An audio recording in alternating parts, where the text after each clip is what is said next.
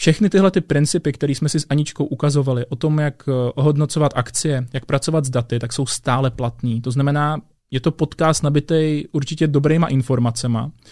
Kdybyste však chtěli vidět, jak eh, Anička přemýšlí nad eh, aktuální situací na akciových trzích, nebo jak třeba ocenit jednotlivý tituly, o kterých jsme se bavili v únoru, tak se určitě koukněte na můj Patreon, protože přes ten si dostanete na stream, který s ním mám naplánovaný, kde budeme koukat zas na ty stejné akcie, budete moct pokládat otázky o tom, jak oceňovat, anebo třeba na, na tituly, který máte zrovna v portfoliu. Takže tohle si určitě nenechte ujít, protože nevím o moc Eh, českých kanálech, kdyby tohle bylo možné. Teďka už vám jenom popřeju, ať si tuhle diskuzi užijete a ať se vám v investování daří. Vítám vás u dalšího dílu investičního podcastu. V první řadě bych chtěl poděkovat všem svým patronům za podporu a upozorním, že v popisku videa najdete odkaz na můj Patreon, kde je spousta skvělých benefitů. A teďka už bych tady rád přivítal Anu Píchovou, hlavní analytičku, hlavní akciovou analytičku společnosti Cirrus. Ahoj. Ahoj Vojto, děkuji za pozvání.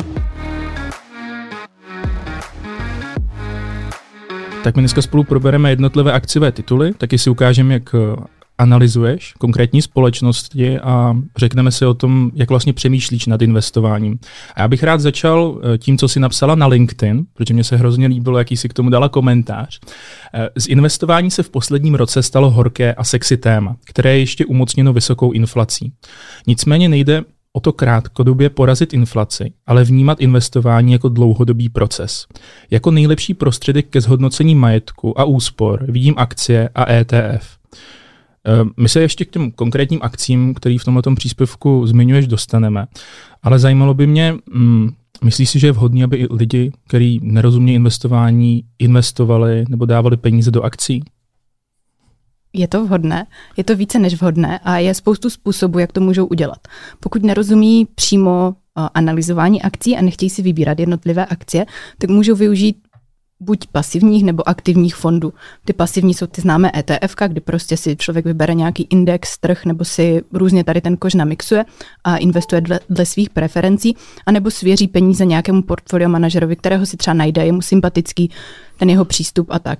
Je tady v Česku spoustu skvělých portfolio manažerů, spoustu skvělých fondů, takže ten výběr je široký.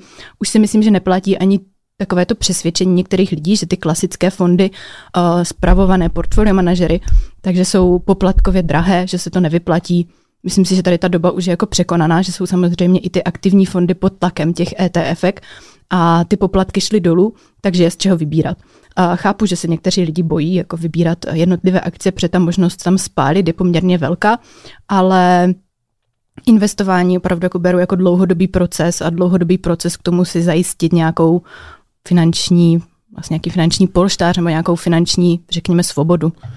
Jo, já jsem to právě z toho tvýho příspěvku pochopil tak, že ty zmiňuješ akcie a ETF, že vlastně říká, že by lidi měli ochraňovat svoje peníze přes akcie a to, to jsem pochopil jako jednotlivý akciový tituly. Takže takhle to myšlení nebylo. Může to být, pokud se tomu chce někdo věnovat a má na to ten čas a chce se o těch akcích učit, tak určitě je to, to jde přes ty jednotlivé akcie a přes ten jednotlivý takzvaný stock picking. Pokud ten čas nemá, tak by měl zvolit nějaký nástroj, který v sobě obsahuje akcie. Dobře, takže pro průměrného člověka, který neinvestuje, tak si myslí, že je spíš ta cesta přes ten stock picking nebo přes to podílování nebo podílový nebo eh, dejme tomu ETF-kový investování. Tak přes fondy nebo aspoň dát do těch fondů akciových větší část těch prostředků a třeba se jenom z části toho majetku v úvozovkách hrát, zkoumat ten akciový svět a pokud to člověka pak jako zaujme a bude to chtít dál dělat, bude se chtít o ty akcie zajímat, starat se dopodrobna o to své portfolio, tak pak může být cesta už, že si dělá sám stock picking. Ok, ty jsi hlavní akciová analytička společnosti Cirrus. V čem to vlastně spočívá ta tvoje práce? Tak já mám pod sebou tým pěti, nebo je nás celkem pět analytiků, kdy uh, my máme na starost uh, všechny akciová portfolia, které u nás mají klienti v Cirusu. To znamená, že my děláme jednotlivé uh, akciové analýzy, Každý máme nějaké své sektory, o které se více zajímáme, o které máme přehled a ty analyzujeme. Děláme vlastně support našim klientům skrze makléře, kdy jim předáváme mm, informace, prostě co nyní doporučujeme k nákupu, co naopak by z těch portfolií měli vyřadit a, a tak podobně. Takže všechna ta práce, nebo většina se točí kolem analyzování akcí, ale pak pod mou jakoby mojí zodpovědností je pak i jako reporting majetku a tak dále, jakoby další interní věci. Já, když se řekne slovo makléř, tak se mi vždycky vybaví, a to úplně jako notoricky známý film z Wall Street, že, mm. jak tam ty makléři volají těm klientům, aby nakoupili nějaké akcie to je, jak to u vás funguje? Ne, ne. Tohle je, jako všichni si to pod tím představí, že ten akciový svět, i že my analytici jsme takový, že najednou objevíme něco, jak tam jako spadlo a začneme jásat, jako je, kupujem, všichni kupujem, všichni kupujem. tak takhle to, jako, takhle to vůbec není. Um, ta analytická práce jako taková, jsme fakt jako zahloubaní spíš do těch, do dat, do reportů, do výkazů, do všeho možného a makléři jsou spíš um, takový poradce toho klienta, řekla bych, že jsou pro něj, pro toho klienta k dispozici, radí mu mu samozřejmě mu i jako nabízejí aktivně, aktivně nějaké investice, to k tomu určitě patří, ale není to vůbec ten styl jako vlka z Wall Street. Dobře, to mě, to mě uklidnilo. Já když jsem se připravoval na rozhovor, ještě vlastně tady s Jirkou Hořice, Hořice který mi uh, pomáhá, tak jsme našli uh, na YouTube tvoje video. Já ho teďka pustím, nebo ukázku z něj.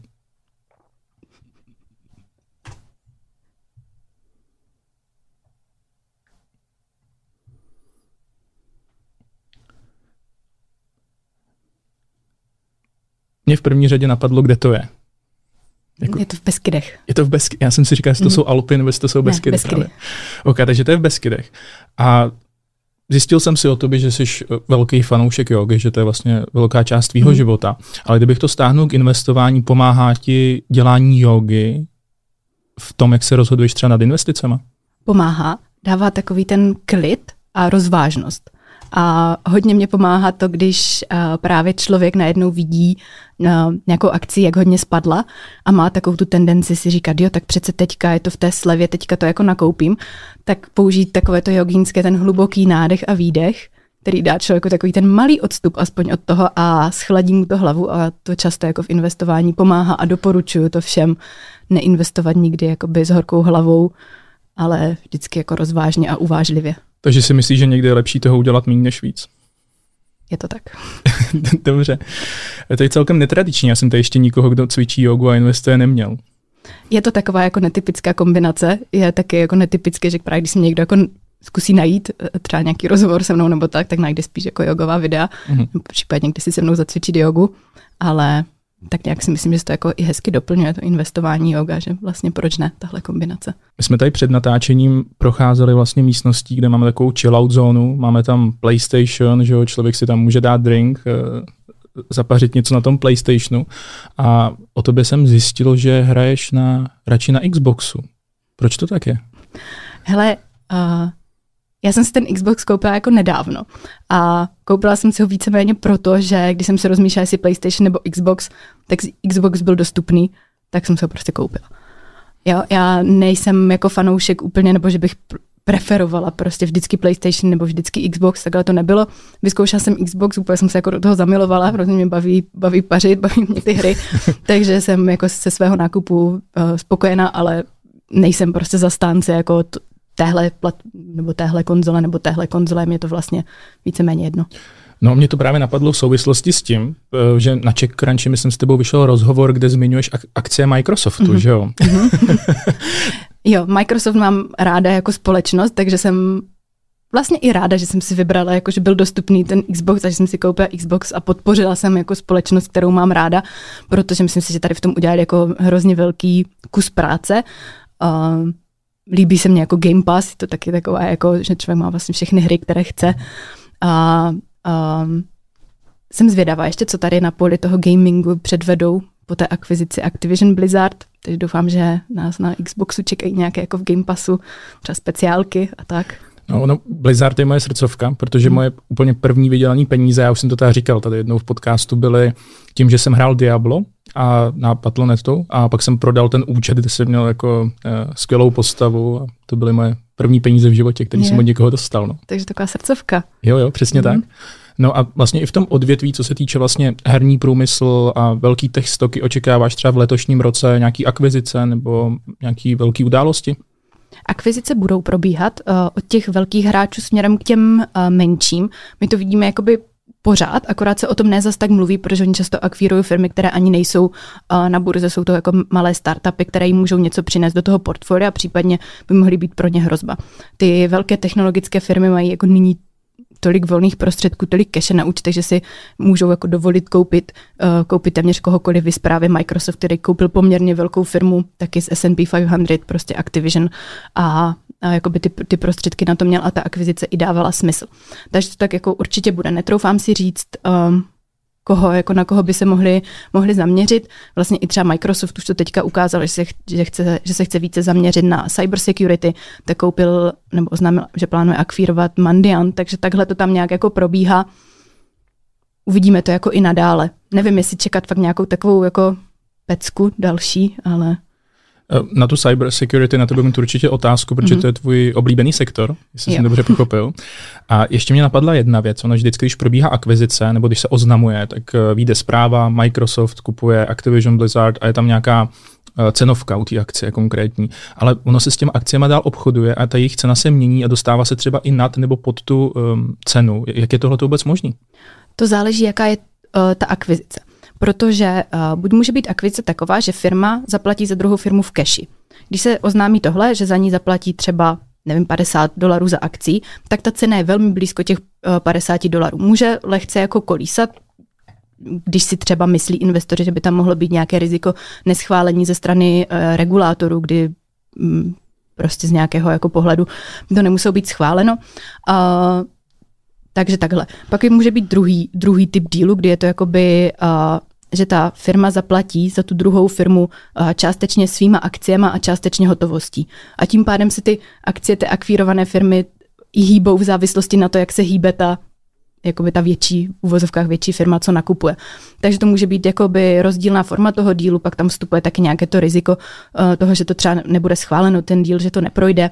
Uh, to je teďka třeba příklad u toho Activisionu, kdy vlastně by to měl být díl jakoby uh, v keši, ale ta, ta cena je hodně pod tou oznámenou cenou, kdy je tam nějaké možná riziko, že to třeba nebude schváleno. Dobře, ale kdybych chtěl, dejme tomu, spekulovat na to, že ta akvizice dopadne, tak bych si teďka mohl koupit, a to ta není žádný doporučení, opravdu se bavíme jako teoreticky, mm-hmm. kdybych si koupil, uh, dejme tomu, ty akcie Activisionu, pod cenou, která byla oznámená právě mm. Microsoftem, tak bych mohl vydělat na tom, že ta akvizice se uzavře, že projde přes všechny ty úřady, mm. přes to schvalování. Jo, jo, mohl bys takhle na tom vydělat vlastně.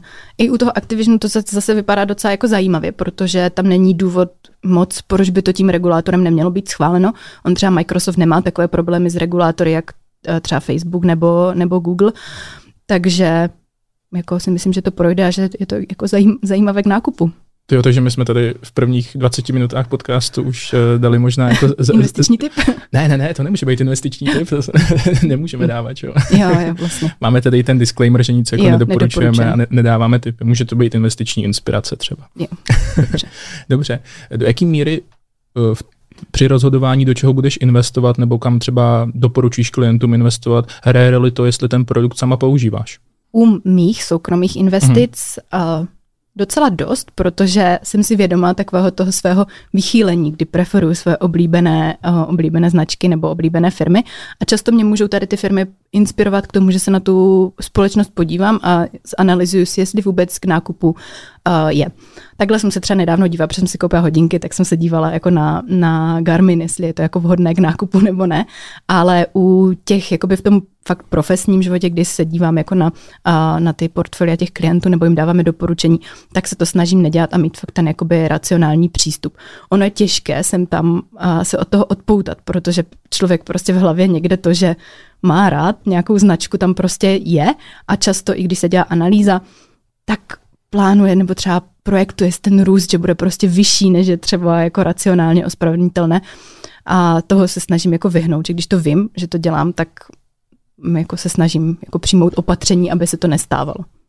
No, to, to mi trošku připomíná můj přístup k akcím Nokia, protože já jsem měl hrozně rád Nokia. Jo. Mně to přišlo mm-hmm. jako, mně přišla jako skvělá firma, měli skvělé produkty, že jo. pak samozřejmě po roce 08 přišel iPhone, který eh, naprosto změnil tu mapu uh, mobilních zařízení. A mně se líbilo, já jsme, my jsme ti pročítali Twitter, protože tam občas něco hodíš zajímavého hmm. a jednou si tam uh, napsala, uh, že se ti líbí zaklínač. Kdybych to, měl, kdybych to měl citovat, tak si napsala, kdybych věděla, že zaklínač je tak hot, tak bych to už viděla dávno. Just saying, jako s hashtagem. A um, mě tak napadlo, třeba donutilo, to, donutilo tě to se kouknout na akcie Netflixu. A jako Netflix sleduju a sledovala jsem ho i předtím a tady to mě nějak jako neinspirovalo k tomu, uh, jako si třeba Netflix koupit nebo ho doporučit v té době. No, on, protože Netflix za sebou má teďka že, uh, brutální propady, nebo on to nebylo no. teď, už, už je to nějakou dobu.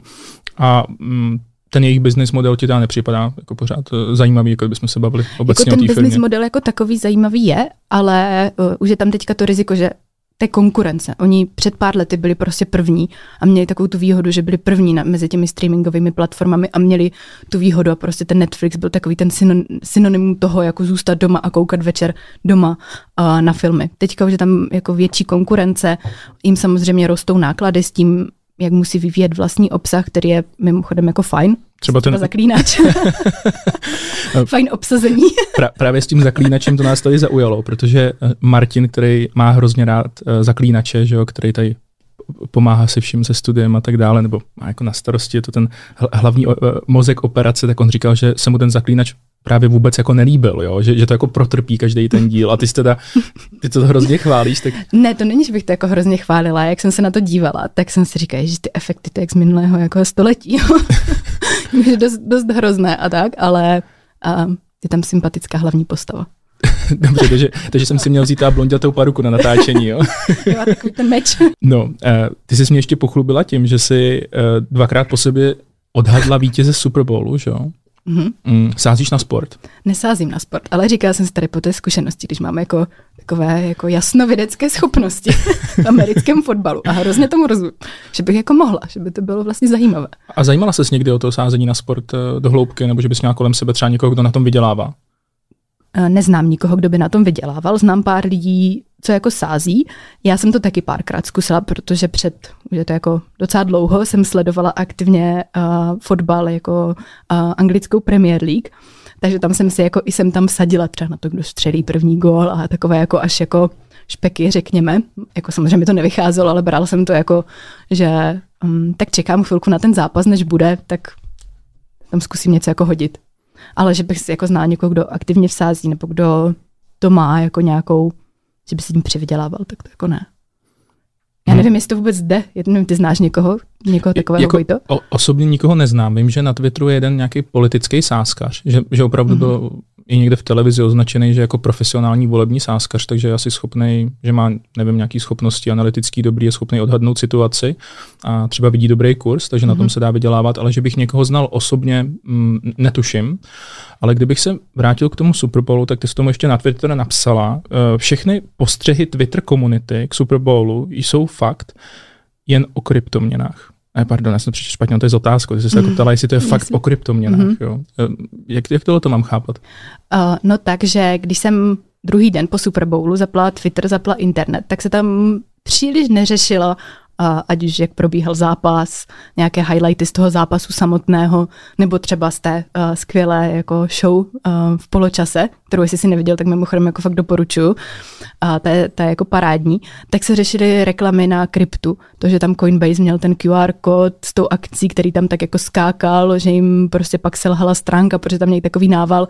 A vlastně i ty reklamy na krypto tak zabrali nejvíce času toho reklamního prostoru, takže to byl takový fenomén té dnešní doby, si myslím.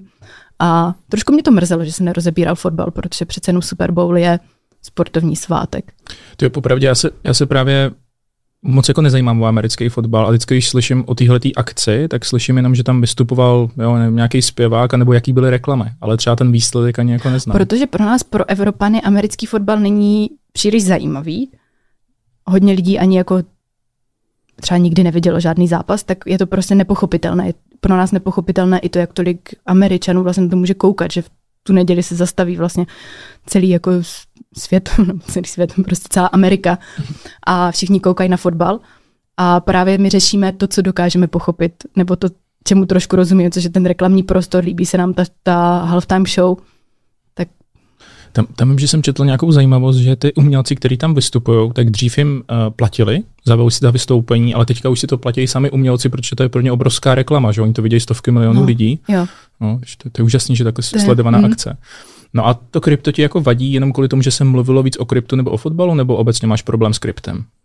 Uh, nemám problém s kryptem jako takovým.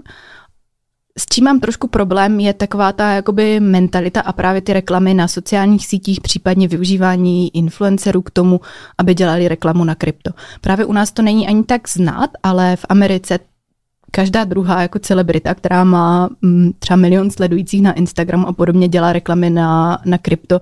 Podle mě bez toho, aniž by nějak jako rozuměli, o co tam jde, jenom ty prostě kryptoburzy, kryptoaplikace jim platí poměrně hodně za to, že tu reklamu tam dají.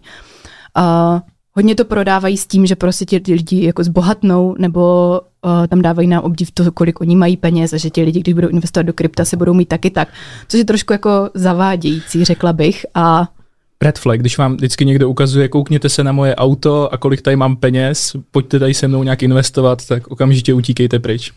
Jo, je to tak, je to tak a právě bych jako vůbec ani, kdybych viděla nějakého, jako nějakou zpěvačku, modelku, a hráče fotbalu, jak dělá reklamu na krypto, tak, nebo i na akcie, tak bych si říkala, jako, že co se děje, to je nějaké jako podezřelé. Hm. A co, co jinak ty a kryptoměny? Já do krypta ne, neinvestuju. Uh, neříkám, že nikdy nebudu, ale uh, za té aktuální situace, kdy se krypto pohybuje prostě jako rizikové akcie často, neříkám, že vždy na tom trhu, ale je tam jakási korelace, tak mě to úplně nedává jako smysl uh, jít do krypta, když si můžu koupit nějakou rizikovější akci třeba, kterou si dokážu zanalizovat, dokážu to jako uchopit, co vlastně ta firma třeba dělá, na čem vydělává, než krypto, které je založeno prostě na důvěře, Není No. to jako fundamentálně podložené, když se člověk zeptá někoho, kdo je v kryptu, kde krypto bude za půl roku, tak řekne, no buď tam bude třeba na 100 tisících letos, nebo příští rok, nebo za dva roky, za tři roky, za čtyři roky a to mně přijde úplně jako A, a ty víš, kde budou akcie za půl roku? Uh, ne, ale dokážu si nějak jako ocenit nebo ohodnotit jako tu firmu, takže dokážu si aspoň vnitřně nějak stanovit její hodnotu, což je pro mě trošičku jako směrodatější než, než uh, něco, co je prostě založené na důvěře. Mhm. I teda akcie jsou založeny jako na důvěře, abych tady nějak jako nepletla, ale každá firma, prostě v akcích se člověk stává fakt jako akcionářem té firmy, že vlastní kousek, kousek uh, společnosti a přijde mi to prostě uchopitelnější. Eh, Dobře, a teďka, že vy máte klienty, kterým se staráte o peníze a když ten klient za vám přijde a že chce investovat třeba do Bitcoinu, tak co mu řeknete? Že přes nás to nejde. My neumíme jakoby zprostředkovat klientům investici do kryptoměn. Pokud si jako ty krypto chce koupit jinde, tak ať tak udělá, ale jako nejde to prostě přes nás. My mu jsme třeba k tomu schopni poskytnout jako informace, jako že uh, když stane, se stane nějaký propad na kryptu, čím to bylo, ale tam to vlastně končí, nedáváme ani jako doporučení. No, že pak si říkám, že kdybych byl ten klient, který k vám chodí a třeba jsem přišel nevím, před pěti lety a, a jako teďka jsem, že jo, lidi jsou dost často líní, že jo, si zakládat třeba tu kryptoměnovou burzu nebo nějak řešit, jak se to krypto nakoupí, tak ty lidi, kteří o tom před lety uvažovali a neudělali to, tak vlastně přišli o obrovský výnosy, jo, tak jestli, jestli právě třeba ty klienty o tohle to neuchozujete. Ne, oni kdyby jako fakt chtěli, tak si to zařídí jinde. No, ono právě vždycky jde o tu cestu. No. Že jsem, já mám třeba ve svém okolí spoustu lidí, kteří říkají, jo, já si ten Bitcoin koupím, ale pak ta registrace na burzu a tak dále. Možná by to byl zajímavý biznis, eh, nabízet jako přímý, eh, přímý investice do, do třeba do Bitcoinu, nějak jako zprostředkovávat. No. To asi jo, jako zajímavé to určitě je, ale zase člověk pak musí vzít na sebe to riziko, že to zabezpečí někde na, na takovou tu kryptopeněženku, kterou má někde zajištěnou a tak. A jako není to úplně jednoduché pak i pro toho člověka nebo instituci, která by to zprostředkovala. Eh, Každopádně ty už jsi, ty jsi takového toho klasického odvětví, že jo, jsi eh, akciový analytik, k- tvoje, tvůj koníček jsou akcie, že jo, je to asi tvoje jako vášeň, co jsem tak pochopil, co jsme se ještě bavili před nahráváním. A myslíš si, že Bitcoin patří do toho klasického investičního portfolia? Patří. Ale když ho tam někdo nechce, tak bych ho za to vůbec neodsuzovala. Naopak, když tam někdo chce mít Bitcoin třeba převážený, tak bych ho taky neodsuzovala. Je to jako fakt každého rozhodnutí. Uh, za mě je Bitcoin investiční aktivum. To, jak někdo říká, že nahradí takzvané ty fiat měny, prostě to tím, co běžně platíme, tak si nemyslím, že to je reálné, že se něco takového stane. Kdyby to stát mělo, tak všichni, co jsou tak moc navezení v kryptu, tak by tím vesele platili, což nedělají. Tak ono, že když čekáš, že něč, k něčemu poroste cena, tak není moc velký důvod tím platit. No, já jako tady tomu rozumím a proto říkám, že to je prostě investiční aktivum, že to není ani jako měna a vlastně klasickou měnu to podle mě nenahradí. No já jsem slyšel takový zajímavý názor, že ono ve vyspělých zemích nebo tam, kde lidi mají peníze a budou držet kryptoměny nebo držej kryptoměny, tak se tím moc platit nebude, že jo? protože když teďka si budu koupit něco do obchodu, tak proč bych platil eh, bitcoinem, ale v těch chudších zemích to může fungovat jako prostředek směny, protože ty lidi nemají zase tak velký úspory a třeba to budou využívat víc. Jo? A už tam jsou na bitcoinu technologie, kterými jde celkem jednoduše platit, a což se vlastně ukazuje že v těch chudších zemích se tím platí víc než v těch, než v těch bohatších. No. Takže to je taková jako ještě myšlenka ke kryptoměnám. Uh, každopádně, když jsme u, toho, u těch kryptoměn, tak uh, uh, společnost Xixo jo, oznámila spolupráci s Radovánem Vávrou, nebo možná Radovan Vávra oznámil spolupráci s, se společností Xixo. Jo. Jak ty na to koukáš? Já jsem byla zaražená, když se tohle oznámilo a Uh, už vlastně někdy v průběhu loňského roku jsem si jako říkala, proč uh, má Radovan Vávra takové PR a proč je ve všech podcastech, ve všech rozhovorech, všude mluví, vystupuje jako investiční guru a tak jsem si říkala, jako co vlastně ten člověk chystá. Nevím, jestli už o tom přemýšlel třeba před rokem, že něco takového, takového udělá a že nějak půjde do toho biznisu té tokenizace, ale um, jsem fakt s tím jako překvapená. Trošku mě to mrzí, že to je vlastně člověk, který se hodně podílel na um, na takovém tom rozšíření povědomí o investování vůbec jako v české společnosti. To, to stoprocentně, jakože je to vidět dnes je, a denně, že S&P 500 jako... je taková jako uh, investiční meka. jo, jo, je to tak. českého, českého člověka. No a a vlastně ne, jako fakt nevím, co si o tom mám myslet. Jo? Z toho, jak jsem četla uh, ty články po tom, po tom uveřejnění, tak jsem si říkala, jako, že to fakt myslí jako vážně, že taková ta věta, že nevím, jak to bylo přesně formulováno, ale že člověk získá část výnosu tím, že do toho projektu jakoby nažené další lidi, nevím, jak přesně byla ta citace, tak jsem si říkal, vážně? Co ti to připomíná? No, letadlo. OK, no, takže, takže jsi z toho zklamaná a... Jsem z toho zklamaná a doufám, že uh, že si to hodně jako lidi, když do toho budou chtít jít, takže si to pořádně jako rozmyslí a zváží všechna rizika, která jsou nemalá a raději všem doporučuji zůstat u toho S&P 500. Dobře. Uh, my jsme si spolu relativně nedávno volali a řešili jsme Katy Woods uh, ze společnosti a jak se, jak se jmenuje ta společnost? Teďka jsem, teďka jsem zapomněl. ARK. ARK, je to ARK. Mm-hmm. Mm, považuješ ji třeba za svůj investiční vzor nebo k někomu, k komu zhlížíš? Ne, ne, nepovažuji za svůj vzor, vzor ne, nevzlížím k ní.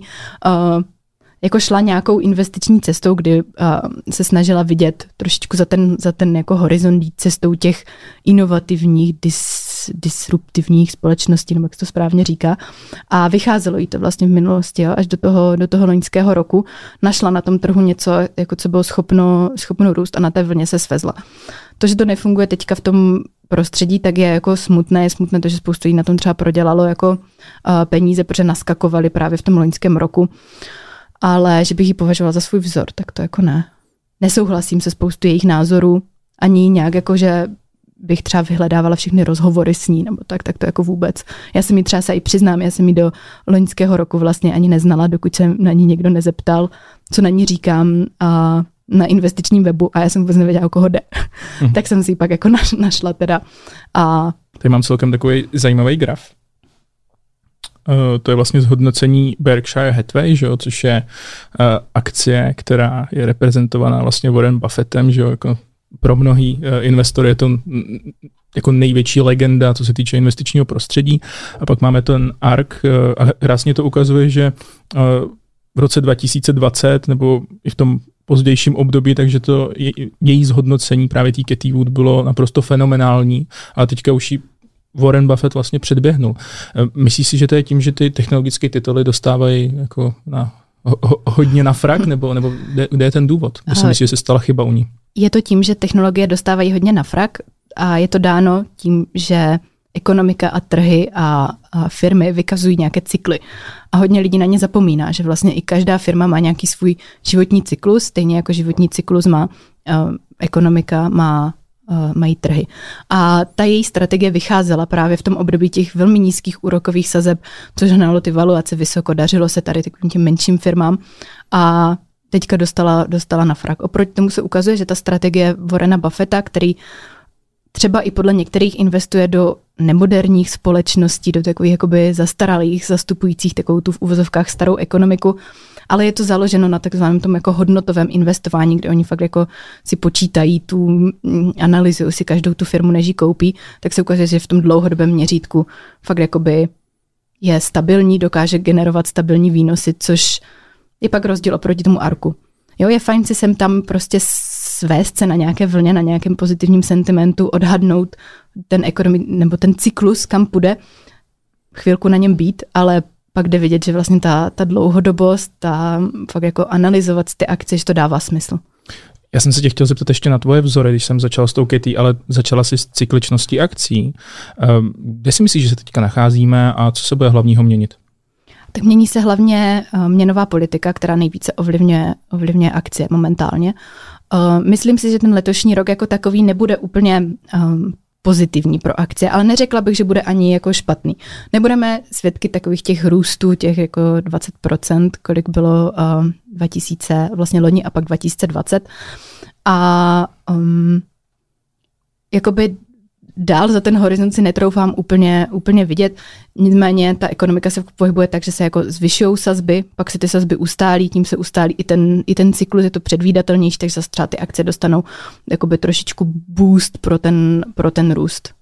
Takže ty očekáváš, že se letos už ve Spojených státech budou zvedat sazby a že to bude, negativ, že to bude mít negativní vliv právě na akcie? Eh, čekám to a on ten negativní vliv už přišel. A takhle to jako většinou i z toho historického hlediska bylo, že když se očekávalo zvyšování sazeb, tak uh, reakce akcí byla negativní předtím, než k tomu došlo. Pak, jakmile k tomu zvyšování sazeb začne docházet, tak se ty trhy trošičku sklidní, protože si navyknou jakoby na tu novou normu a, a je už to vlastně pro ně jakoby OK, že už více záleží pak na těch fundamentech, třeba na růstu tržeb, zisku a tak dále. Takže ty už si vlastně myslíš, že to je teďka zaprajsovaný v ceně akcí, že se budou zvedat sazby mm-hmm. a že mhm. až k tomu samotnému zvýšení dojde, takže už neočekává žádný jako razantní poklesy. Přesně tak. Pokud nepřijde něco, jako třeba vidíme i teď v geopolitické tenze Rusko-Ukrajina, kde nikdo neví, co čekat ani od jedné strany, nebo spíše uh, víc nevyspytatelné je jako Rusko, co provede, tak uh, tam ty pohyby na těch akcích jsou velké, ale to jsou takové ty černé labutě nebo takové ty jednorázové události, které nikdo není schopen předvídat, stejně jako to byl, uh, byla pandemie, to taky nikdo nečekal. A je nějaké obecné pravidlo, jak se chovají akcie třeba při válečném konfliktu? Uh, co jsou historická data, tak uh, tam je propad uh, v tom, nebo okolo toho momentu, kdy k tomu konfliktu dojde, ale pak to zotavení trhu je poměrně rychle.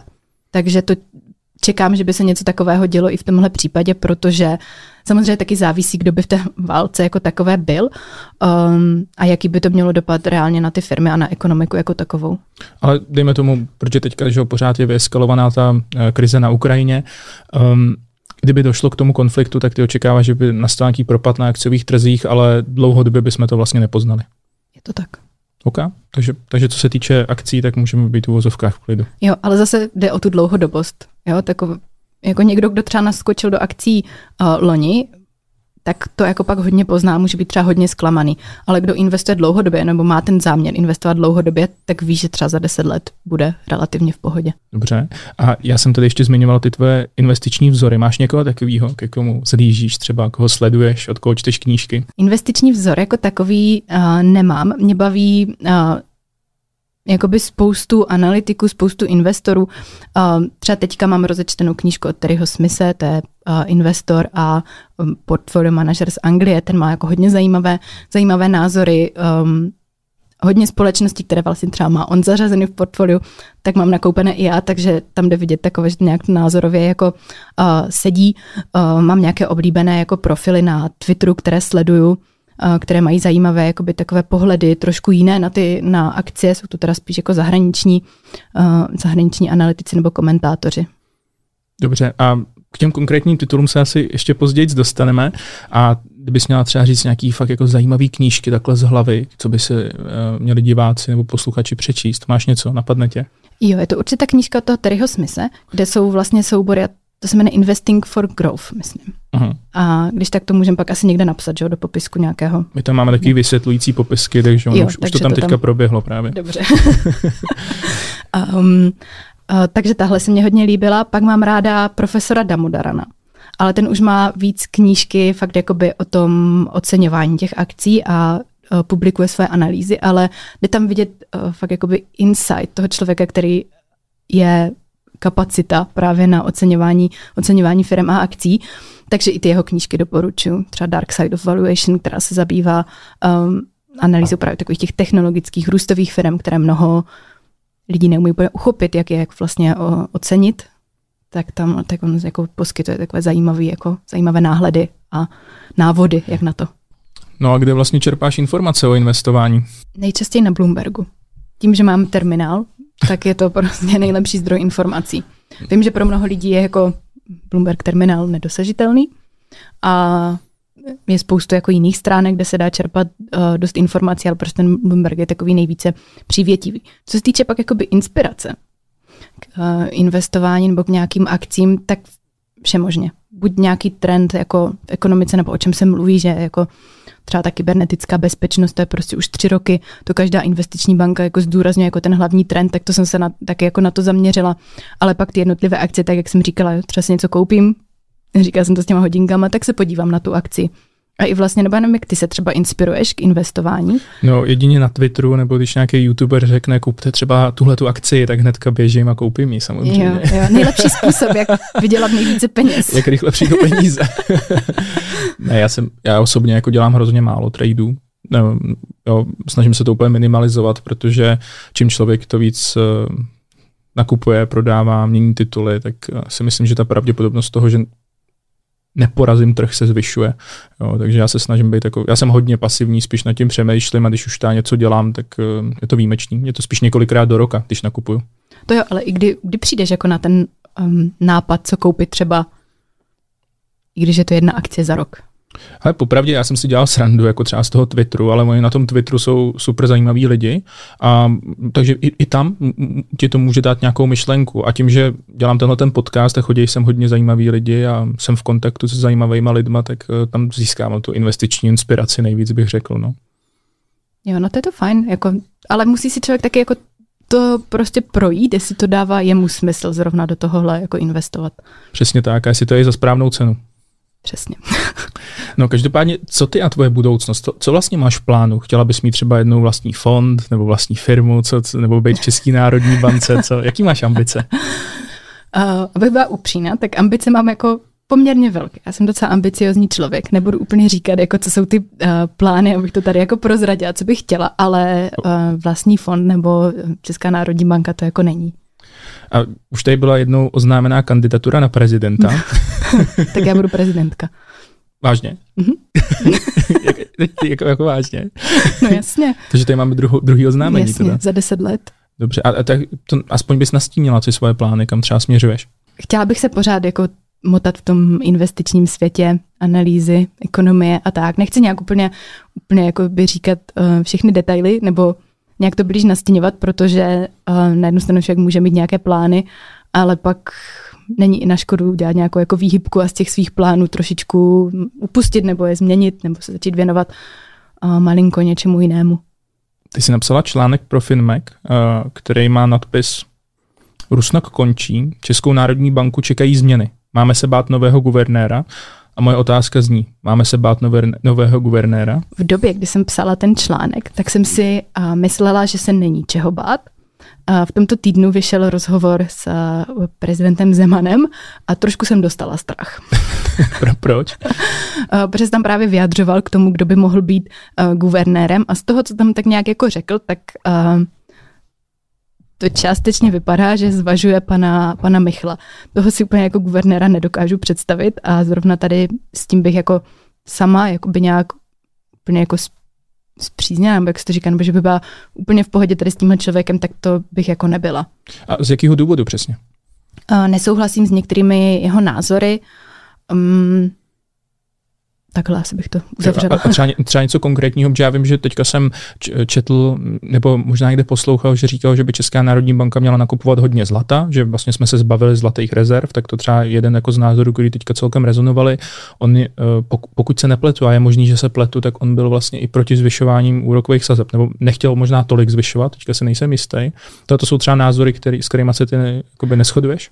Jo, jo. Nevadí mě uh, investování části vlastně devizových rezerv, ať už do zlata, do dluhopisu, do akcí. Tady tohle je něco, co prostě uh, centrální banka jako taková dělat může. Uh, s tím, jak je jak říkal, že by se neměly zvyšovat úrokové sazby, tak s tím jsem úplně nesouhlasila. Zároveň i to, jak jakoby hlasuje, že každé zasedání hlasuje pro udržení těch sazeb na, na té stejné úrovni a o jejich jakoby nezvyšování, tak to je taky takové jako částečně možná úsměvné, že když je proti tomu, tak proč nehlasuje třeba pro snížení? snížení. okay, okay. A tak, takže mm, a nelíbí, nebo nelíbí. Uh, třeba ve srovnání s, uh, se současným guvernérem, tak i to jeho vystupování do médií je o hodně jako jiné. Uh, spoustu věcí zlehčuje. Já vím, že je to jako potřeba spoustu věcí třeba pro jako lidi zlehčit, aby pochopili, o co tam jde, ale myslím si, jako, že fakt guvernér České národní banky má jako velkou zodpovědnost a měl by být brán vážně a neměl by mít žádnou možná ani jakoby politickou minulost, nějaké navázání na politiky, což uh, pan Michal vlastně taky nesplňuje. Tak jo. A myslíš si, že Česká národní banka uh, dělá dobře se s tím skokovým zvyšováním úrokových sazeb? Myslím si, že jo, protože eh, dává jasný signál, že eh, s inflací něco dělá, což je rozdíl třeba oproti Evropské centrální bance.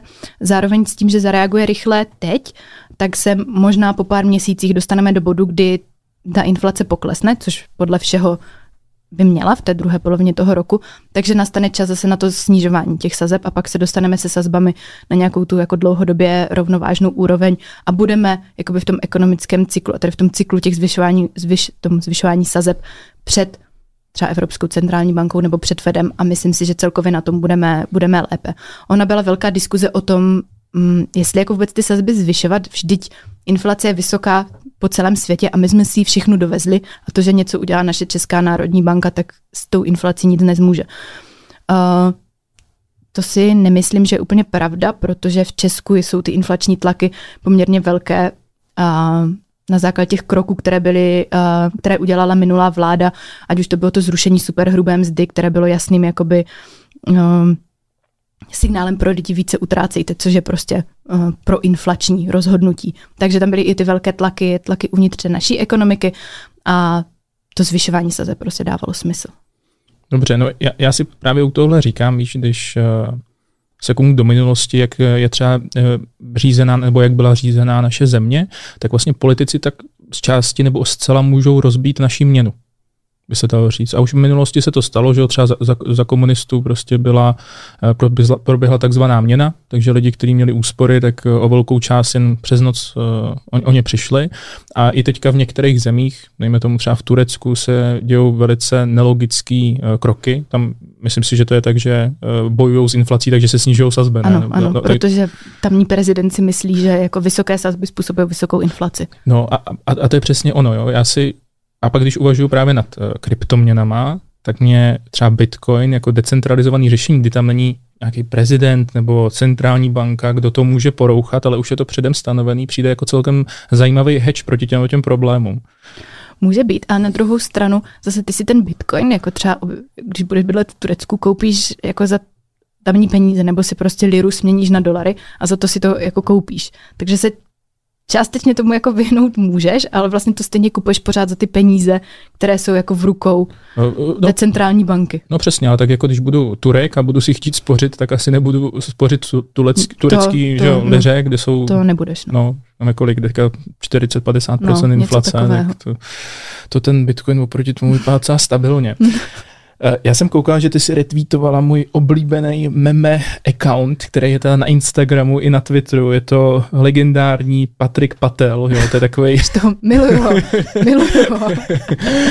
Obecně jako uh, finanční memes, že jo, to je úplně, to, to, je, to je úplná lahoda, já se vždycky na tom hrozně směju. Ale myslím, že spoustu lidí by s náma jako nesouhlasil a říkal, to je hrozný bullshit.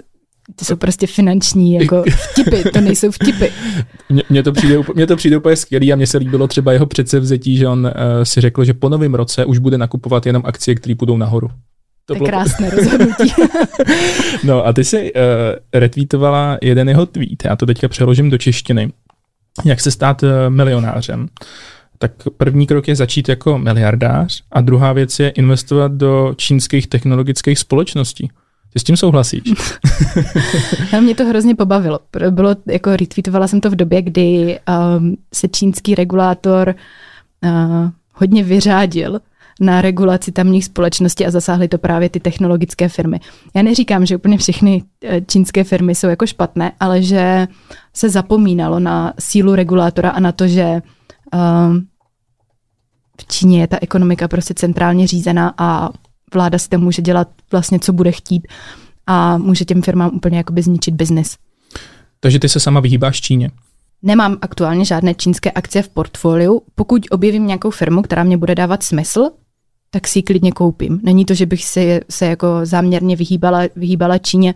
Třeba i právě investice do čínských akcí skrze ETF může být zajímavá, zvlášť po tom, co v loňském roce dostali ty čínské akcie fakt jako na frak, tak byly hodně levné. Takže kdo si koupil ETF na ty čínské akcie, tak je na tom teďka poměrně, poměrně dobře a z té valuace, z toho pohledu to jako dávalo smysl tahle, tahle investice. Akorát člověk musí mít na paměti, že tam jsou zase jiná rizika, než třeba když investuješ do evropských nebo amerických firm. Eh, dobře, a je ještě něco, čemu by ses, nebo čemu se sama vyhýbáš na akciovém trhu nebo obecně v investování? Vyhýbám se tím unáhleným rozhodnutím, takovému tomu, kdy uh, člověk něco si přečte, vidí a řekne si, jo, to je hrozně super, do toho jdu bez hlavy. Tak tady tomu, ale že bych se fakt jako vyhýbala nějakému sektoru nebo, nebo něčemu, tak to ne. Mám jako preferovanější, preferovanější sektory a ty, které ne, nemám úplně jako ráda, ale že bych si třeba řekla, že nikdy si nekoupím ropnou firmu do portfolia, nikdy si nekoupím výrobce tabáku do portfolia, tak nic takového nemám. Dobře, my už teďka se dostaneme do takové té praktičtější části a budu mít otázku, jak by podle tebe měl investovat mladý člověk, kde to nějak schrnout? Mladý člověk by měl investovat do akcí, pokud chce, tak část portfolia do kryptoměn. Um,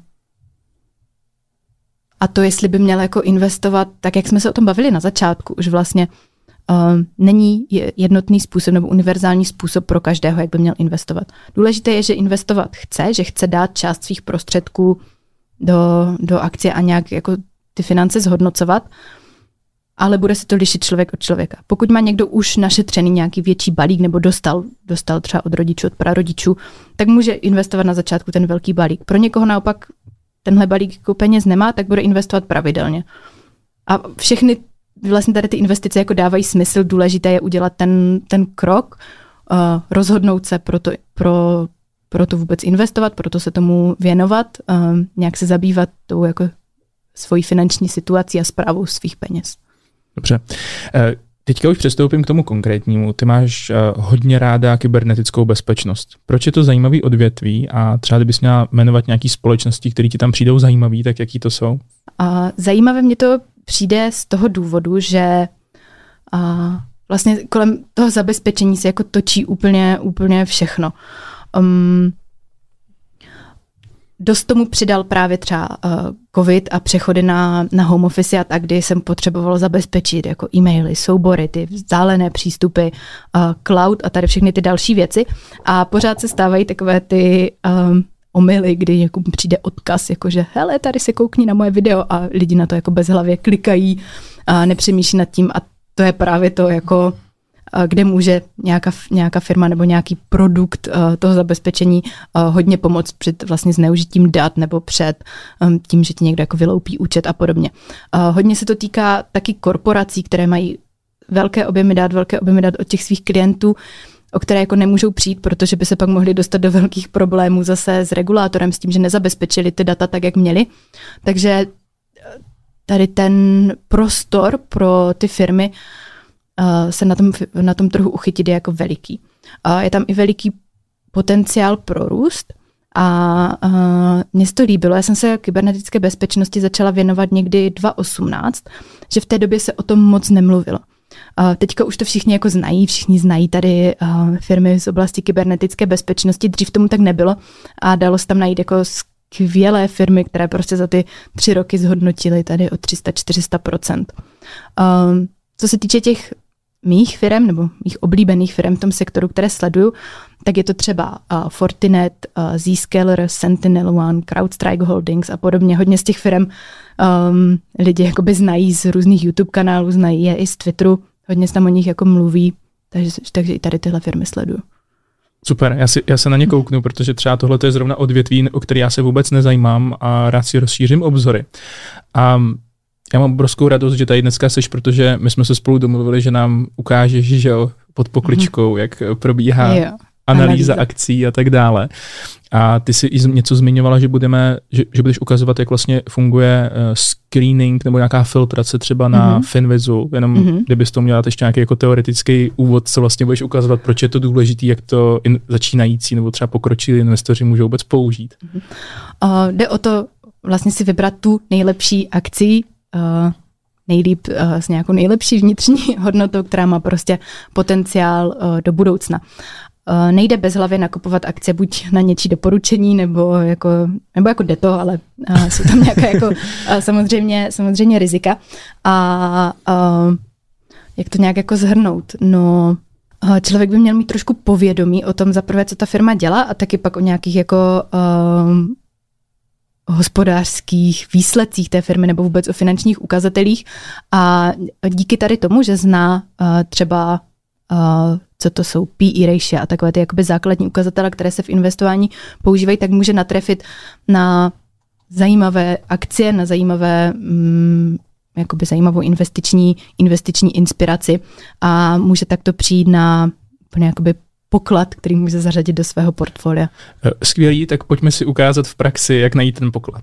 Já jsem si představoval hledání pokladů trošku jinak, popravdě. Jakože to bude trošku vypadat, já nevím, vypadám někam s lopatou něco kopat. Jo, a že to bude trošku zábavnější. Jo. Ne, tohleto, Teď se budeme topit v číslech. Ne, tohle to určitě zábavný bude. A kdybys nám každopádně řekla, že stránka Finvis je celkem známá, mm-hmm. protože na té úvodní obrazovce vlastně člověk může vidět, jak se daří celému trhu, že jsou tam akciové indexy a tak dále.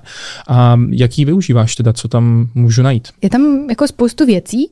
Uh, Super je právě i na to jenom se třeba dívat na vývoj, na vývoj akce na grafu.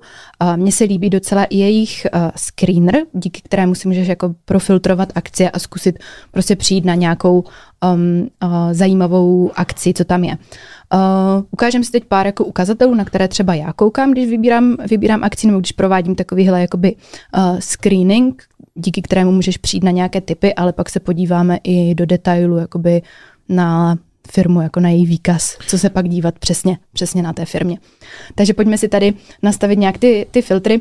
Uh, jenom na té stránce toho Finvizu prostě záložka screener, tam člověk najde, najde takovýhle, takový, takovouhle jakoby tabulku, kde si, kde si uh, určuje, na co se chce, nebo jaké ty firmy si chce uh, vybrat.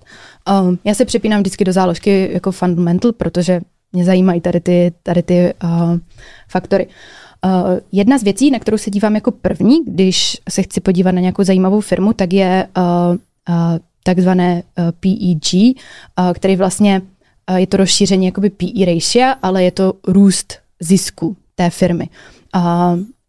Tady si filtruju firmy, které mají menší než jedna a pak se vlastně jenom mě to vyhodí, vyhodí nějaké firmy a já se pak koukám, koukám dál. Uh, co je ještě další ukazatel, který, který používat, tak samozřejmě PE ratio, kdy ty PIčka, takzvané, mm-hmm. jak se mhm. tomu říká, pořád se o tom mluví, je to uh, asi ten nejhlavnější ukazatel um, ziskovosti a toho, jak je firma hodnocena. Nicméně má to i taky spoustu uh, věcí, které, na které člověk musí pamatovat, když se na PIčka dívá. Pokud si bude uh, filtrovat jenom firmy s nízkým PE, tak spoustu firm z toho jako screeningu vypadne, protože jsou firmy, které se obecně obchodují vždycky za vyšší násobky svých zisků. Vlastně to PE je cena lomeno zisk té akcie, eh, nebo zisk na akci, to EPS. A um, typicky právě třeba technologie eh, nebo eh, e-commerce a tak dále můžou mít PIčka vyšší a pokud by hledali jenom firmy tady podle toho screeningu třeba eh, s tím nízkým PIčkem, tak mu spoustu může, může vypadnout.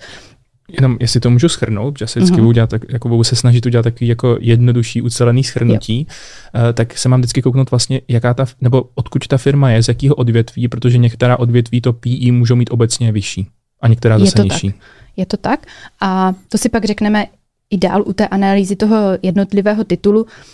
Um, doporučuji PIčko srovnávat uh, s dlouhodobým PI té dané firmy, případně s tím, co jsou tí nejbližší konkurenti. Protože my tak nějak předpokládáme, uh, že trh je částečně jako racionální a že firmy ze stejného odvětví uh, dokáže ohodnotit, ohodnotit podobně, že se prostě obchodují za podobné násobky, násobky zisku. Na to si pak ukážeme ještě i takovou jako jednodušší analýzu. A teďka jenom mrkneme na ten, na ten screening, aby nám vůbec nějaké akcie jako vypadly z toho. Um, tak já dám třeba ten, uh, že chceme firmy s prostě s nízkým PIčkem, Uh, to stejné dáme si i to forward PE, kdy se ten ukazatel dívá na budoucí zisky, tak to si dáme taky, že chceme, uh, že chceme nízké a pak se dívám i na vlastně uh, price to free cash flow, tam si dáme taky nízké a uvidíme, co nám, co nám jako vypadne. Seřadím si firmy podle market capu, tedy podle jejich tržní velikosti od těch největších po ty nejmenší, protože taky doporučuji, když se budou hledat, hledat firmy, spíše se dívat, nebo když člověk začíná s analýzou firm, spíše se dívat na ty větší firmy, protože mají dostupné nebo dobře dostupné, jsou o nich informace, jsou o nich dostupné analýzy třeba uh, jiných akciových analytiků z velkých investičních bank a člověk tam má jakoby čeho chytit a, od čeho se odrazit. Takže ty, když si pak uh, vyfiltruješ nějakou společnost, tak se koukáš i na ostatní analýzy ostatních analytiků, tak aby si vytvořila názor. Mm-hmm, určitě se na to dívám a do, jako doporučuji to dělat všem, protože i když člověk si může myslet, že u nějaké firmy jako narazil, že fakt je hrozně podhodnocena, fakt by měla růst, fakt je prostě úplně super, ale když 20 analytiků z těch velkých jako bank, ti velcí hráči na tom trhu, kteří tvoří tu největší jakoby poptávku po těch akcích na tom trhu, tak říkají o té firmě, že je to úplně jako shit a že to nedoporučují, tak ten prostor pro růst tam je pak jako omezený, protože ty velké nebo ti klienti těch velkých investičních bank nebo oni sami to do těch portfolií nekoupí a pak zůstávají jako jenom ti menší hráči, samozřejmě můžou tu cenu ovlivnit, ale uh, je to hodně sporné. Takže tady nám pak jakoby uh, vyjedou v tom screeningu uh, firmy a uh, koukám jako dál pak na jednotlivou, na jednotlivou firmu, která to je. Eh, tady se třeba zrovna dívám, že vypadla jako na pátém místě General Motors, což je americký výrobce aut. A já jsem právě ještě na ty uh, autáky připravila uh, analýzu jakoby celého toho sektoru a stanovení si právě třeba nějaké vlastní um, cílové ceny pro tu akci, takže teď na to můžeme podívat, protože ono to tak jako uh, sedí, že na uh, jednom místě je to General Motors a hned pod ním Ford, které podle tady těchto ukazatelů, jako podle toho PIčka, forward PIčka a pak i podle toho, toho PEG vypadají, že jsou poměrně, poměrně levné. Um, tak jo, tak pojďme na tu na tu analýzu, která bude teďka, pozor, přijde hodně čísel, složitá, složitá tabulka. Já tady tu tabulku pak Vojtovi nazdílím, aby se na ní mohli jako všichni, všichni podívat a zkusit si třeba i nějak jako tu analýzu upravit. A budu se snažit teďka mám nějak jako ukázat, o co tam, o co tam jde.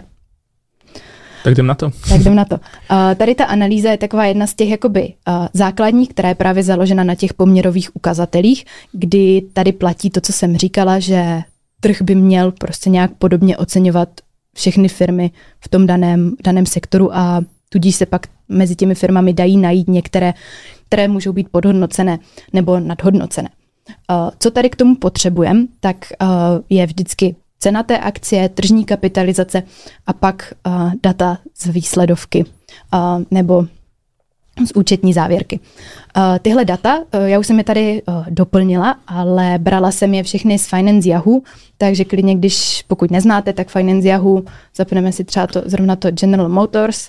Koukám, že tam máš načtený uh, palantýr, na který se podíváme v bonusu pro patrony, jo? Na, to se, jo, na, to, jo, na ten jo. se zrovna moc těším. A tady prostě uh, záložka Financials, uh, kde je uh, kde je tady income statement a pak je rozvaha a pak ještě uh, cash flow. Tady pro tu analýzu uh, se používá hlavně uh, income statement, odkud bereme bereme tržby, bereme zisk, bereme EBITDu a tady tyhle ukazatele. Ještě když se trošku vrátím zpátky k analyzování akcí, tak předtím, než se k tomu jako člověk vrhne, tak doporučuji si udělat takový domácí úkol, zopakovat si co to je zisk, co to jsou výnosy, co to je EBITDA, jenom takhle nějak získat ten jakoby přehled, pokud eh, člověk nezná vůbec jako účetnictví a tady ty věci, tak aby věděl, když se řekne EBITDA, jakoby co to je. A myslíš si, že pro člověka, který nemá jakýkoliv znalosti účetnictví, je reálný, aby se pak eh, probíral, jako probíral právě těmahle výkazama a aby byl schopný si to správně vyhodnotit? Je to reálné. Je to poměrně lehce naučitelné, navíc při, pokud chce dělat si jenom takovou nějakou základní analýzu, nechce si úplně jakoby uh, modelovat takový ten hlavní discounted cash flow, což se používá uh, to diskontování toho budoucího cash flow na stanovení té vnitřní hodnoty, tak nepotřebuje vědět úplně jakoby podrobnosti, stačí mu tady ty základní ukazatele a je schopen se, se v nich nějak jako zorientovat. To stejné, když se řekne návratnost um, aktiv a tak dále, tak, uh, tak se jenom prostě eh, zjistit, zjistit, o co jde a když se na to člověk, na tady ten ukazatel bude dívat, tak aby věděl, jako co, to, co to znamená. Um, tak jo, vraťme se zpátky k té Eh, teda do toho, do toho uh, Google Sheetu. Uh, vlastně všechny tady tyhle údaje jsou tam doplněny uh, z té výsledovky. Uh, jenom pozor, je to tam pak i v těch komentářích napsáno, Uh, některé společnosti se neobchodují jako za dolary, takže když my pak ty firmy mezi sebou porovnáváme, tak si musíme stanovit tu měnu, ve které budeme analyzovat. Uh, je tady třeba uh, Volkswagen, který je v eurech, takže tam je to zase navzorečkované. Google umí hezky stahovat data, umí hezky live aktualizovat, že to tam vlastně přepočítávám a do těch dolarů, aby to bylo, bylo porovnatelné a mohli, mohli jsme porovnávat ty firmy prostě mezi sebou. Um, takže jeden krok je a sehnat si data o, těch, o, o té firmě a, a druhý je pak porovnávat. Už třeba jenom tady ten a, pohled, kdy si člověk takhle napíše do nějakého, nějakého Excelu nebo do toho Google Sheetu ty data o těch jednotlivých firmách, tak mu to dá docela dobrý obrázek, jako vůbec, jak jsou třeba ty firmy velké, nebo kolik mají tržeb, protože um, já nevím, jestli takhle třeba lidi, lidi jako znají, že um, prostě jaká je jako reálná velikost, uh, velikost těch, těch firm, jako která je větší, která je menší, která kolik generuje, generuje v tržbách.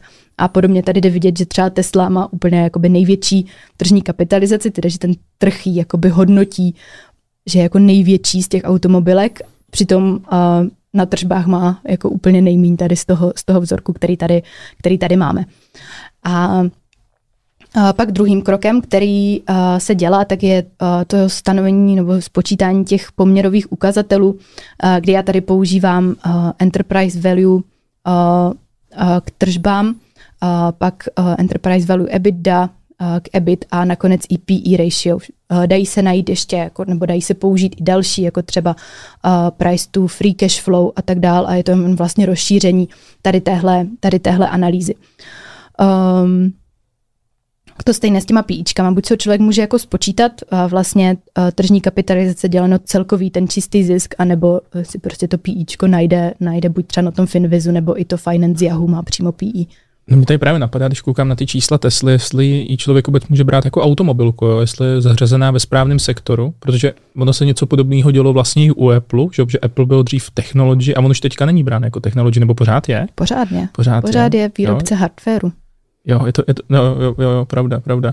No, ale každopádně eh, Tesla minimálně tady podle toho píčka vypadá jako naprosta, naprosto šílená investice, ale lidi by si řekli, kdo koupil v minulosti, jak neprohloupil, takže co ti to třeba tohle to říká? No, eh, tady je zase i na zvážení to, že jak jsi mluvila o tom životním cyklu firmy, tak Tesla je v jiné fázi životního cyklu než uh, třeba Volkswagen. Většina těch automobilek, které tam jsou, mají dlouhou, dlouhou historii a už jsou spíš v té fázi prostě nějaké, nějaké té stabilizace, kde ty růsty jsou uh, menší. Zatímco Tesla je jakoby mladá společnost a je v takové té nejvíce dynamické růstové fázi toho, uh, toho svého životního cyklu. Uh, tudíž i ta valuace může být úplně jiná než tady u těch firm. A um, i to, že se předpokládá, že ty růsty by měly nějakou dobu u Tesly jako zůstat, tak je to, co odůvodňuje, odůvodňuje vlastně tu valuaci. Často se o Tesle říká, že je to taky technologická společnost. Já bych ji takhle úplně jako neviděla, prostě pořád vyrábí auta, ale je v jiné fázi toho cyklu než, uh, než ten zbytek. plus i třeba zisk ovlivňuje takové věci jako rozhodnutí Ilona Muska mít jako Bitcoin a možnost vůbec jako kupovat třeba te, jako auta za Bitcoin, což zase uh, ten Bitcoin má pak ta firma v, zahrnutý v té výsledovce, když Bitcoin posílí, tak pro Teslu je to jako dobře. A ty víš, kolik má Tesla Bitcoinu? Nevím. Ty to víš? Já právě přemýšlím, kolik to bylo, ale nerad bych řekl nějakou blbost. No, jo. já si to taky právě to přesné číslo nepamatuju, ale jenom brát tady v potaz, že tohle vlastně může i ovlivnit uh, to hospodaření té firmy a ten její zisk. Mm-hmm. Já právě teďka googlím, uh, Tesla má 2 miliardy dolarů v Bitcoinu, Bitcoinu. nebo měla v roce měla. 2021 mm. ke konci, jo, takže mm. to, je, to je celkem jako slušná no. částka. Tak a vlastně potom, co si i spočítáme ty poměrové ukazatele, já to tady mám spočítáno jako i k Tesle, ale jak jsem říkala, Teslu bych úplně nebrala jako do porovnání tady k těm firmám a spočítala jsem to tady pak pro ty General Motors, kdy nejdříve se spočítá jakoby průměr všech těch firm v tom sektoru nebo v tom pozorovaném vzorku, jak se říká. A, a je to prostě čistý průměr tady těch PIček. Vynechala jsem teda tu analyzovanou firmu jako takovou a pak jsem vynechala Teslu z těch důvodů, které jsem říkala. Tady ten průměr se spočítá pro všechny ty ukazatele, které používám, abych si dělala nějaký jako přehled. A pak uh, udělám rozdíl té mé analyzované firmy, v tomhle případě General Motors, vůči tomu průměru toho zbytku. Uh, Tady ten rozdíl pak vynásobím s tou současnou cenou na trhu a tu následně zprůměruju a pokud to je spočítáno dobře, což by mělo být, a, tak to vychází, že ta, že ta cena by měla být nějakých 44,8 8 dolarů a je to vlastně a, minus 8% pod tou současnou cenou na trhu. Takže to úplně tady z téhle analýzy zase nevypadá, že je to jako úplně jako dobrá, dobrá akcie, ale je to na zvážení. Jak jsem říkala, tady to je jeden z takových těch hodně zjednodušujících uh, přístupů, který prostě počítá s tím, že ty firmy by měly být ohodnoceny tím trhem, když jsou podobné, podobně, ale samozřejmě může tam dojít nějakým, nějakým odchylkám, může tam být u té společnosti negativní zpráva nebo naopak u nějaké jiné velmi pozitivní zpráva, která ji podpoří a, tady tu analýzu tak nějak jakoby znehodnotí, takže brát to jenom jakoby orientačně, od čeho se člověk může jako chytit. Zároveň tady tahle analýza nejde úplně provést pro uh, všechny, všechny firmy a právě když jsou třeba menší technologické firmy, které uh, nejsou ziskové, takže nemají jako PIčka, um, mají, mají prostě mm, nízké tržby nebo naopak jako hodně rostou, tak tady tyhle analýzy úplně, nebo tahle, kterou jsem ukazovala, není schopná jako ji ohodnotit úplně jako přesně. Eh, Aničko, mně se hrozně líbí, že ty jdeš do investičního podcastu, ukazuješ, jak eh, přemýšlíš nad investováním, ukazuješ nám analýzu, protože já nevím o, o nikom jiným, jako kdo by přišel do, pod, do investičního nebo do nějakého biznisového podcastu, ukázal by tam konkrétně, jak třeba přemýšlí nad analýzou uh, automobilek a ukázal by, jak eh, fungují některé poměrové ukazatele a přímo na um, General Motors ukázal, jestli třeba je teďka za zajímavou cenu. Takže za tohle to hrozně díky. Moc díky, že jsi přišla a my teďka budeme pokračovat do bonusu pro patrony kde se koukneme na jednotlivé stoky, protože mě by třeba hrozně zajímal Microsoft, Palantir, Meta, tam mi přijde mm. hodně zajímavá, že akcie, akcie Facebooku jsou pod velkým tlakem a třeba to už jsou teďka eh, k nákupu. Takže na tohle vše, všechno se mrkneme a pojďme na to. Moc díky, že jsi přišla, že jsi uh, vydržela takhle dlouho natáčet a bylo to hrozně fajn. Mně se líbilo, že s nás nechala nakouknout pod pokličku, jak přemýšlíš nad akciovým investováním a doufám, že jsi to užila stejně jako já. Já jsem si to užila moc a doufám, že i ty informace budou pro všechny jako přínosné, že se třeba někdo něco nového dozvěděl, naučil a že třeba i využijou nějak tu analýzu a budou dál chtít zkoumat vlastně firmy a tak, protože i když si třeba, to je u investování hrozně hezké, to ještě tady řeknu, že i když člověk s tím začíná, tak si myslí, že mu to jako hrozně nejde a že má před sebou jako spoustu věcí, které se musí naučit. A je to pravda, ale s tím, jak do toho, nebo je v investování déle a déle, tak získává větší přehled, ty znalosti se kumulují a vlastně s tím jak člověk díl investuje, tak je prostě zkušenější investor, má větší přehled. Ty znalosti se kumulují a ty a zase ty investiční rozhodnutí a nápady začínají být úplně jiné, než byly, než byly na začátku a myslím si, že o hodně více kvalitnější. Takže určitě u analyzování akcí vydržte, pokud začínáte, díváte se tady na nějaké píčka, říkáte si prostě, co to sakra je, tak, uh, tak vydržte, nebojte se toho a ty znalosti postupně budete nabývat a, a pak z nich těžit. Skvělý, moc díky za krásný závěrečný slovo. Já děkuji.